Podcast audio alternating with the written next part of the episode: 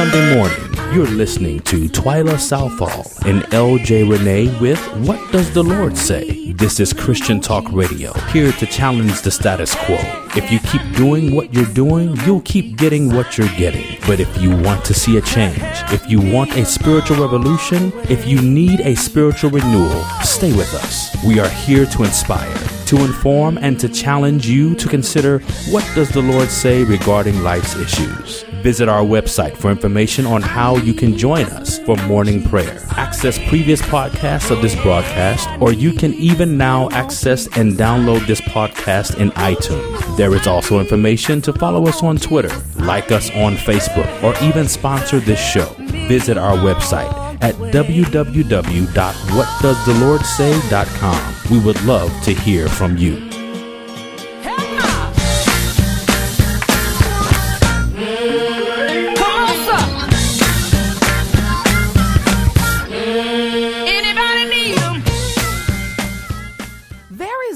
Topic that I find myself revisiting with regularity in my life on a daily basis, weekly, monthly. I don't let many days go by that I don't meditate upon and rehearse and recall to mind the awesome, wonderful, magnificent, unconditional love that God has for me, how I am the object of his affection. If you do not regularly rehearse that knowledge of God's love for you, if you're not careful, you will fall into the stinking thinking that the enemy tries to put in our minds that God has forgotten about you, or that God doesn't care about you, or that God is not concerned about you. But it's contrary to the truth and contrary to God's nature and contrary to everything the Word of God says about God toward us. And we take God at His word. The word of God is established forever in the heavens. One of my favorite scriptures in the entire Bible is found in First John chapter 3 and verse number 1. The writer John begins to proclaim when he get, he gets a revelation of the powerful, awesome, magnificent, matchless perfect love of God and how God has made him the object of that love and made all of us the object of that love. And John puts pen to paper and begins to describe it like this. He said, Behold, what manner of love the Father has bestowed upon us that we should be called the sons of God. Therefore, the world knows us not because it knew him not. Beloved, now are we the sons of God, and it does not yet appear what we shall be, but we know that when he shall appear, we shall be like him, for we shall see him as he is. And every man that has this hope in him will purify himself even as God is pure. And in the message translation, it says it this way What marvelous love the Father has extended to us. Just look at it. We're called children of God. That's who we really are. But that's also why the world doesn't recognize us or take us seriously because it has no idea who he is or what he's up to. But, friends, that's exactly who we are children of God. And that's only the beginning. Who knows how we'll end up? What we do know is that when Christ is openly revealed, we will see him. And in seeing him, we will become like him. And all of us who look forward to his coming, stay ready with the glistening purity of Jesus' life as a model for our own. Behold, what manner of love the Father hath bestowed upon us. Sometimes you just got to take a step back and look at salvation's plan. Look at what the Lord has done for you. Don't get so entrenched into the problems of your life that you lose sight of the awesome, magnificent, and marvelous love of God. When you began to look over your life and consider who you are and who God is and where He brought you from and what He has done for you and just how great He has been in your life, you too then can see the compassion behind the words that John penned to paper when he said, Behold, I'm amazed. I can't believe it. This is amazing. The manner in which the Father has loved us and demonstrated his love toward us. Do you realize that he has called us sons of God? Do you realize that he has taken us off a skid road? He has pulled us up out of the pit of despair. He has rescued us from destruction. He has pulled you from the brink of despair and he has brought you into the kingdom of God. He has washed you and cleansed you. He has purified you and sanctified you. He has put his name upon you and then he has sealed you with this great love. Do you realize that you don't have a right to the kingdom of God, but he has given you the right to the kingdom? He has given you the keys to the kingdom. Do you realize that in and of yourself, you shouldn't be nowhere near the throne of God, but He has bid you come boldly to His throne? Do you realize that if it were based upon your own merit, if it were based upon the name that you carry, if it were based upon the deeds you have done in the flesh, do you realize the reward that you should receive, the pay that is due you? He would cast us all quickly into the pit of hell but instead of giving us what we deserve, He has washed our sins away. He has cleansed us from all unrighteousness. He has set His affection upon us. He has given us His greatest gift in all, in that He sent Christ Jesus, His only begotten Son, to die for us. Do you realize what He has done for us? The writer is saying He has made us sons of God. And it is amazing to think that not only are we sons, but we are heirs of God and joint heirs with Christ Jesus. Do you realize what the Father has done for you? It is amazing. It is astounding. It is unbelievable. It is unfathomable. Behold the manner of love that the Father has demonstrated and does demonstrate to us on a daily basis. He gave everything for you and I. He gave everything that he might reconcile us back to the cross of Christ. When you think about it, you have to say, This is a marvelous love that God has extended to us. This is a glorious love that God has demonstrated to us. What manner of love is this that God has bestowed upon us that we should be called the sons of God? But that is who we are. We are sons of God indeed. And the truth of the matter is, it doesn't matter what anyone else thinks about it. It doesn't matter what anyone else's opinion of it is. God has made you a son of God. He has grafted you into the kingdom. He has purchased you with his blood and sealed you with his love. He has given you the best that he has when he sent Christ Jesus to die on that cross. And the truth be told, if you don't know, let me let the secret out today. It wasn't just the Son of God that came to die for your sins, it was God in the flesh that came to die for your sins. He gave Himself a ransom for you in Christ Jesus. The Lord Himself, He wrapped Himself in a body of flesh and He came through multiple generations to be born of a virgin that He Himself might sacrifice for you. What kind of love is this? You have never known a love like this. There is nothing that you have in earth, any relationship you've experienced in earth, none can compare to this wonderful, glorious, perfect love that He has bestowed upon us. So every now and then, I like to run back through what God has done for me. I like to rehearse it and remind myself of it, lest I forget, lest I get crazy and think that God doesn't love me, that God doesn't care for me.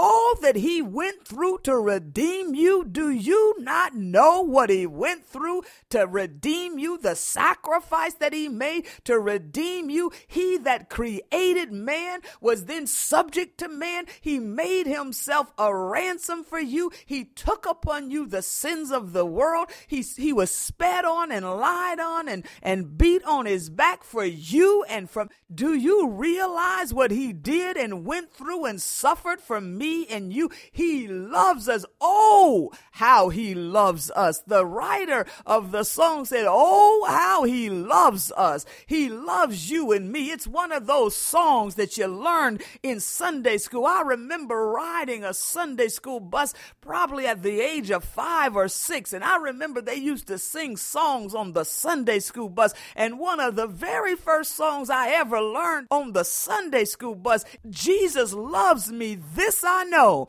for the Bible tells me so. You gotta know that Jesus loves you. You gotta know the sacrifice he made for you. No matter what other people say to you, you better go with what the Lord has said to you. He doesn't just love in word only, but he loves in deed. It's not just that he says he loves you, but he demonstrates his love to you. He died while you were yet a sinner, while you were an enemy of the cross of Christ, while you didn't think too much of him and didn't care too much about him. He gave himself a ransom for you. In Romans 5, it says, But God shows his love to us in that while we were yet sinners, enemies of the cross of Christ, Christ died for us. I mean, he didn't wait for you to uh, proclaim your allegiance to him. He didn't wait for you to join his side. He didn't wait for you to get in his army. But while you were spitting on him and lying on him,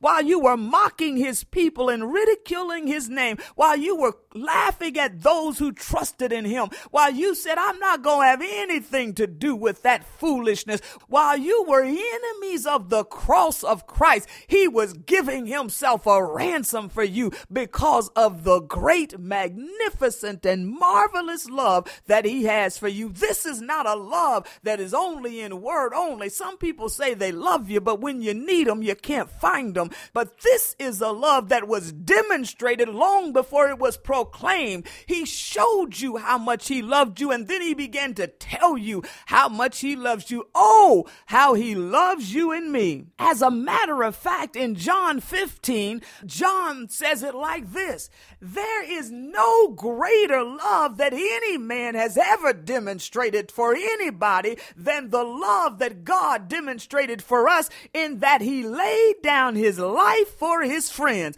I mean, if you just get right down to it, how much you love your kids is immeasurable. I mean, a parent's love for their children, it's the closest thing probably to unconditional love that we will ever know in the natural. But I'm telling you that it cannot compare to the magnificent love that God has for you. He loved me ere I knew him, and all my love is due him. He loved me so much that the writer says that there is no love that can compare. There is no greater love anywhere that has ever been demonstrated between any people than the love that Christ has for you when he showed it to you by laying down his life for you. He gave his life for those who hated him and those who despised him. You know, we make it this thing so difficult to be saved. You got to jump through a hoop and do a flip. You got to do all these things to get into our club. But the club that Jesus Christ made is real easy to come in. He loved you ere you knew him, and all your love is due him. All you got to do is believe in your heart and confess with your mouth that you believe in this great, magnificent love that he has for you.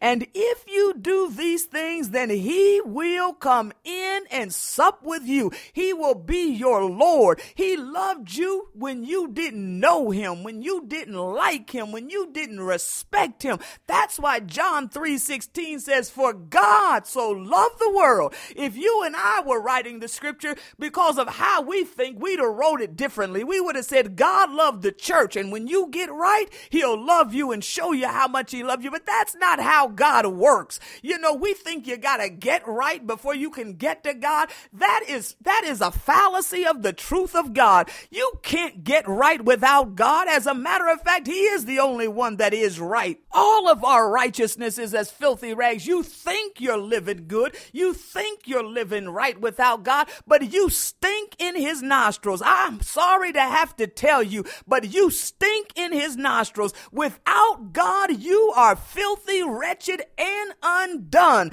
But He loves you anyway, and that's the good news news of the gospel of Jesus Christ. He loved the world. It wasn't the church folks and the good folks and the righteous folks, because there were no good folks and righteous folks without God. He loved the world, the filthy, wretched, undone, those on skid row, those in the wallowing in the pig pen, those that were wallowing in their own vomit and in their own blood. He loved the world so much that he gave his only begotten son. You act like you can't be touched by those those who don't live a righteous life. You're not living the way God, you're not doing the work of the Lord. You got to go out into the highways and the hedges and the byways and compel them to come. In order to compel them, you've got to have some interaction with them. You got to go win those folks to the Lord Jesus Christ. You're sitting in the four walls of the church waiting on them to come in. Where are those who are going to go out and compel them to come in? The harvest is ripe, but the laborers laborers are few.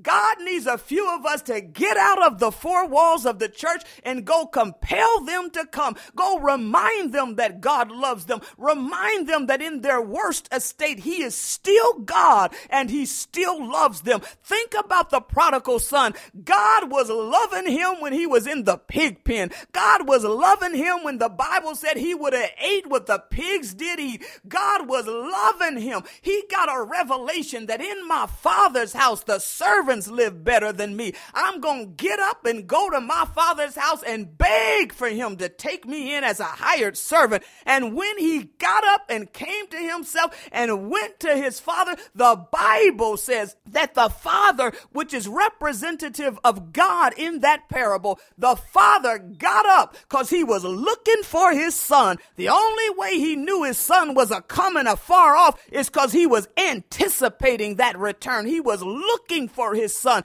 He was waiting for his son. He was longing for his son. He got up and ran to meet. He didn't chug along. He didn't sit on his seat of complacency. He didn't sit in a place of condemnation. He ran to meet his son. He hugged him and fell on him. He didn't wait till they cleaned the filth off of him. He didn't wait till he got the smell of the swine off of him. He ran to his son, embraced his son, and then while his son was trying to apologize and tell him all the wrong he done, the father kept interrupting him. Father, I'm sorry, father, but shut up. I gotta throw you a party. My son that was dead is now alive. My son that was lost is now come home. Throw him a party, get a white robe, change his garments. And that is what God wants to do to you today. He loves you so much. I don't care what your condition is today. You might have walked away from the kingdom of God. You might have left the love of God that you once knew. You might have never known God. Whatever your condition is today, I came to bring you some good news. He loves you this morning. He loves you more than you love yourself. He loves you more than your mother and father loved you. He loves you more than your spouse and your children loves you. This is a perfect love. This is an amazing love. This is an unconditional love. This is an everlasting love. He loves you with an everlasting love. And I bid you come to the throne of God this morning. Receive this glorious, magnificent, and perfect love that you might have the testimony that I have today, that millions have today. Oh, how he loves me. What more could he do? He paid a price that I could not pay. Oh, how he loves you and he loves me. He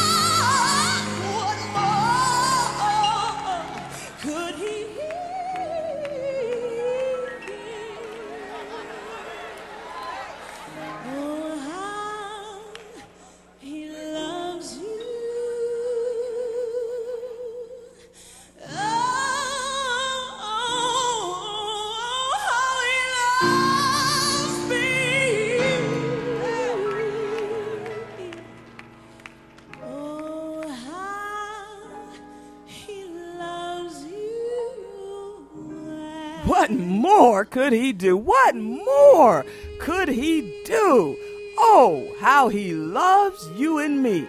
Sometimes we get to thinking that we're doing something special because we love God, but the writer made it real plain for us in 1 John 4 and 10. He said, Herein is love. I know you think you've been doing something special because you love God. You think you going to church is something to put another notch in your hat. You think that's something pretty spectacular because you gave a little bit of your time, but herein is love. Don't get this thing twisted. It's not that we love God. You got a million and one reasons to love God, but herein is love is that He loves us and he sent his son to be the propitiation for our sins. That is love. You got a million reasons to love God, but when you were filthy, wretched, and undone, when you were stinking and wallowing in your own filth and blood, he loved you. And Jeremiah said it like this He said, God has loved you with an everlasting love. It's everlasting. It can't be interrupted. Romans chapter 8, beginning at verse 35. Who shall separate us from the love of Christ? Tribulation, distress, persecution, famine, nakedness, peril, or sword? No, no, no, no, no. As it is written, For thy sake we are killed all the day long. We are accounted as sheep for the slaughter. Nay, in all these things we are more than conquerors through Christ that loves us. For I am fully persuaded that neither death, nor life, nor angels, nor principalities, nor powers, nor things present, nor things to come, nor height, nor depth, nor any other creature shall be able. He didn't say they wouldn't try, but they will not be able to separate you from the love of God, which is in Christ Jesus our Lord. Oh, how he loves you and me. This is an amazing love. This is a glorious love. This is a magnificent love. And then he commands us to go forth and love one another. By this shall all men know that you are my disciples, not because you go to church every Monday, Sunday, Tuesday, and Wednesday, not because you carry a great big Bible, not because you can quote the most scriptures, but by this shall all men know that you are the disciples of God because you love one another. And you must love one another above all things in 1 Peter 4 8 because love conquers a multitude of sin. The message Bible says it like this most of all, love one another like your life depends on it because love makes up for practically anything. When you love me the way you're supposed to love me, when I love you the way I am supposed to love you, I don't keep a track list of every time you messed up because I know the love that I receive on a daily basis from the Lord Jesus Christ. When I realize that it could have been me outdoors with no food and no clothes and no shelter over my head, but God didn't see fit to let any of these things be, but He has set his affection upon me. He has washed me and cleansed me. By this I know that he favors me because he does not allow my enemies to triumph over me. Every day of my life, he has led me and guided me. He has watched over me. And even when I thought he wasn't there, the angels of the Lord have been encamped around me, protecting me and shielding me and bearing me up. He has made me the object of his affection. We love him because he first loved us. Oh, how he loves you and me. Dear God, help us to ever be mindful of the wondrous love that you have for us. Keep in the forefront of our mind how great your love is toward us, God. And let us, Father, love you so much that we are willing to trust you and take you at your word, and that we are willing, Father, to love one another deeply and fervently out of a pure heart that we might cover the multitude of sins in our brothers and sisters. Father, we thank you that you have set your affection upon us.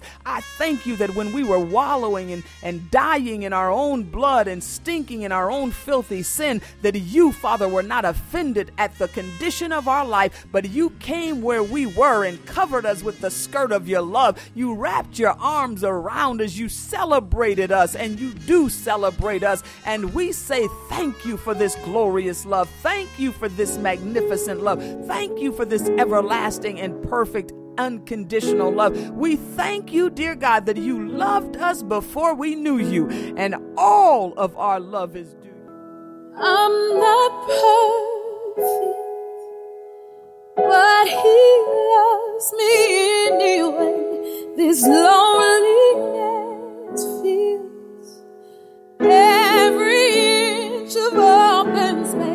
but His grace